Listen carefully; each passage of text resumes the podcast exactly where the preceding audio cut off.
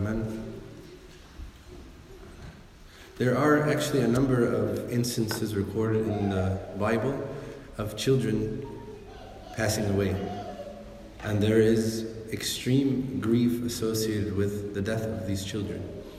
The Egyptians, for example, grieved the death of their firstborn children during the ten plagues. The parents of the children of Bethlehem who were martyred for the sake of Christ were in deep grief and sorrow. And David grieved over the death of his son Absalom. And in the book of Samuel it says, O my son Absalom, my son, my son Absalom, would I have died instead of you? O Absalom, my son, my son. It's a heartbreaking sentiment. There's a story I wanted to share with you about a missionary who lived in the 19th century, and he was away on ministry and he learned that his son had come down with a very serious illness. And so he traveled all night to get back to his home so that he could be with his son as quickly as possible. And he wrote a letter to his brother. I'm going to read to you part of the letter. He said, We used prompt measures and sent early for the doctor who did not think his case was dangerous. But he grew gradually worse until Sunday when his symptoms became alarming and he passed away after great sufferings. Monday, a half hour before he died, he sank into a sleep which became more and more quiet until he gently sighed his soul away. This is the first death we had in our family and my first experience of any great sorrow. I've learned rapidly in the school of anguish this week and am many years older than I was a few days ago. It was not so much that I could not give my darling up, but that I saw him suffer such pangs and then fall under the grasp of the cruel destroyer while I was impotent for his help. Oh, when the mighty wings of the angel of death nestle over your heart's treasures, and his black shadow broods over your home, it shakes the heart with a shuddering terror and a horror of great darkness.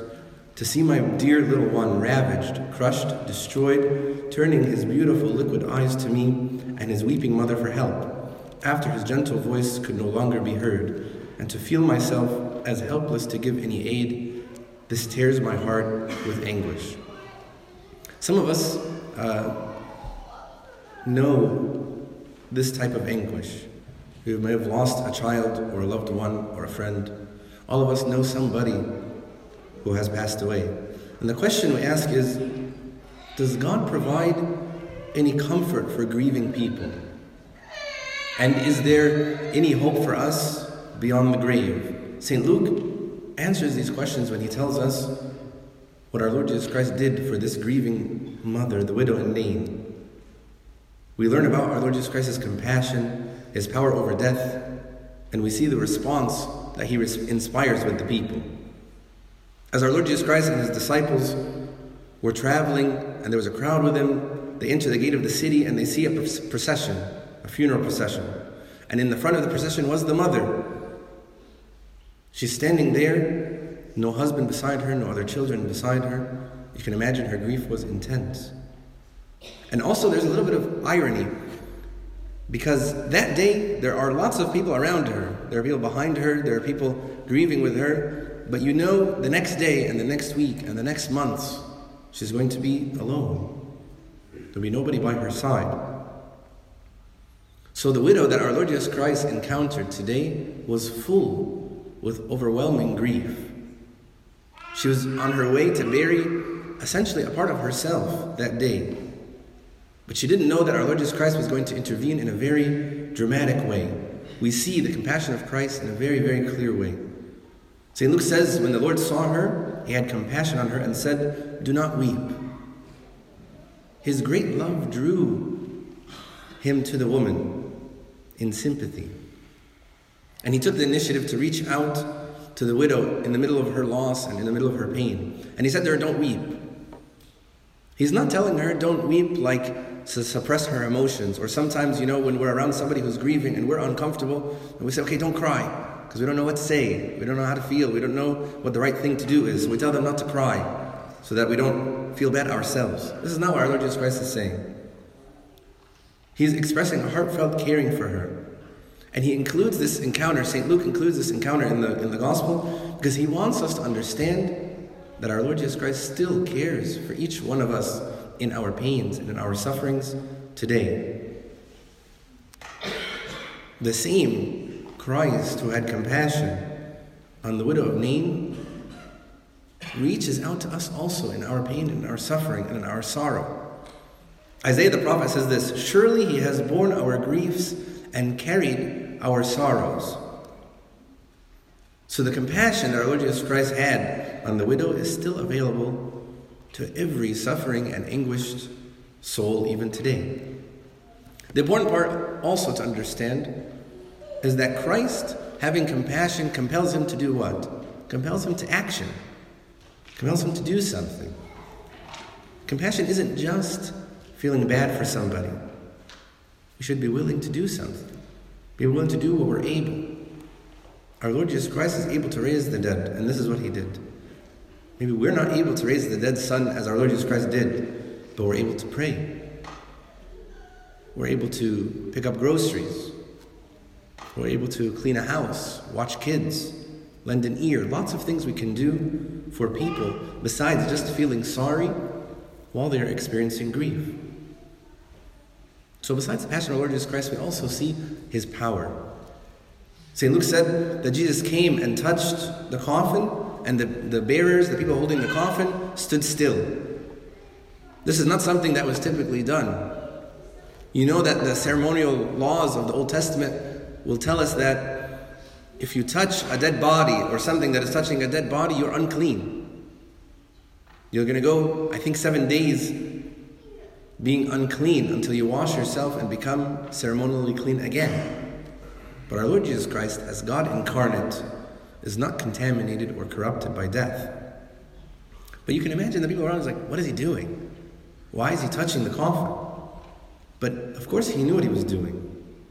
He is the author of life, encountering this procession of death. He is the creator of the entire universe, confronting the destroyer of human life. Here was our Lord Jesus Christ filled with compassion, stopping this procession that was the human the expression of human sin. And when he spoke,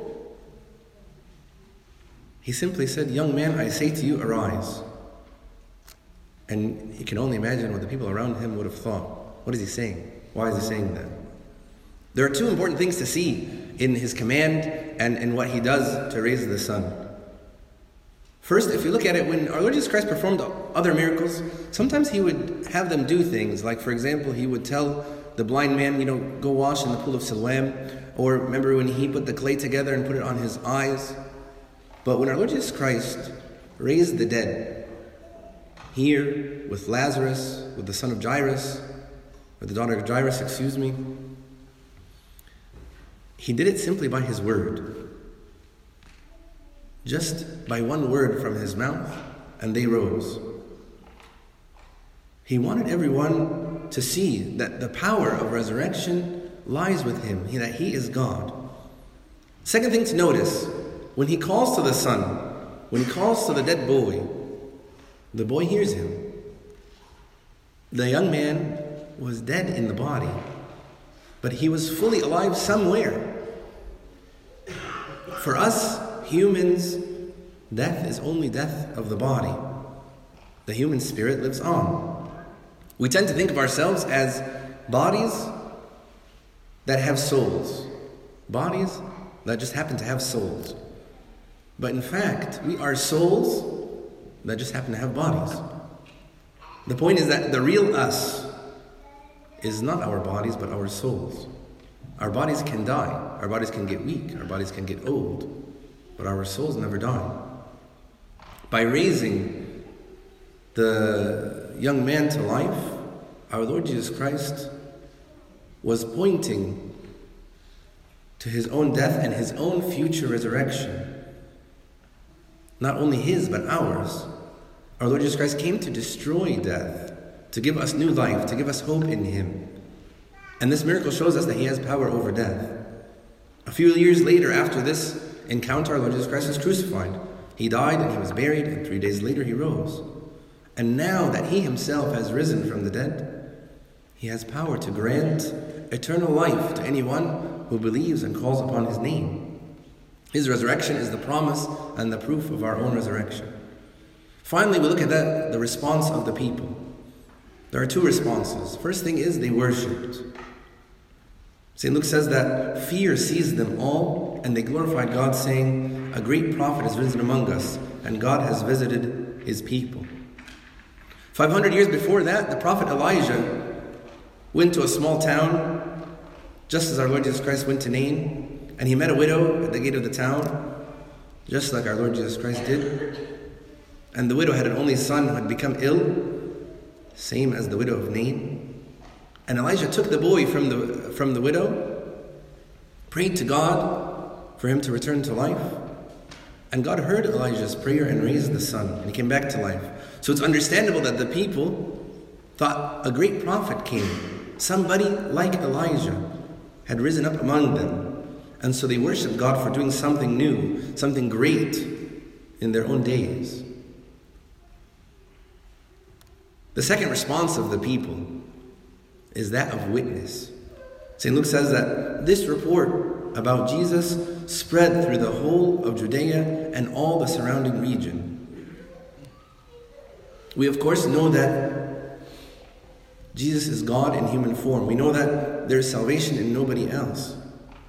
We should glorify God for the compassion of Christ, especially for his power over death. When you think about the attributes of God, what does God have to be to be God? has to be all powerful, all knowing, omnipresent.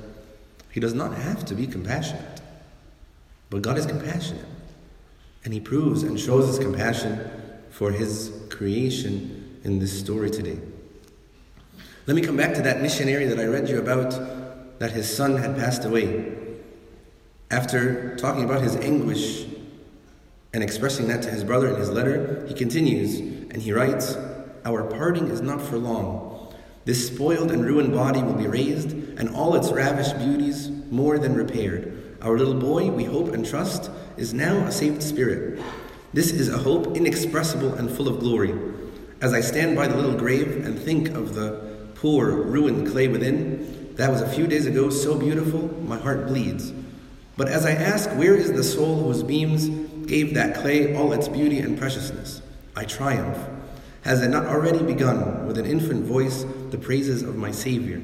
He is in Christ's heavenly house, under his guardian of love. Now I feel as never before the blessedness of the redeeming grace and divine blood, which have ransomed my poor son from all the sin and death he inherited through me. This is the hope of all of us as Christians. Through the death of our Lord Jesus Christ, we have forgiveness of sins. Through the resurrection of Christ, we have hope of eternal life. His compassion and power over death gives us hope. It doesn't take away all of our tears, at least not yet, but it gives us power and hope for the future. The day is coming when our Lord Jesus Christ is going to say to all who are dead, Arise. And they will say to them, All of them will come who believe. And he will say to them, Do not weep. And everything will be well. And glory be to our God forever and ever. Amen.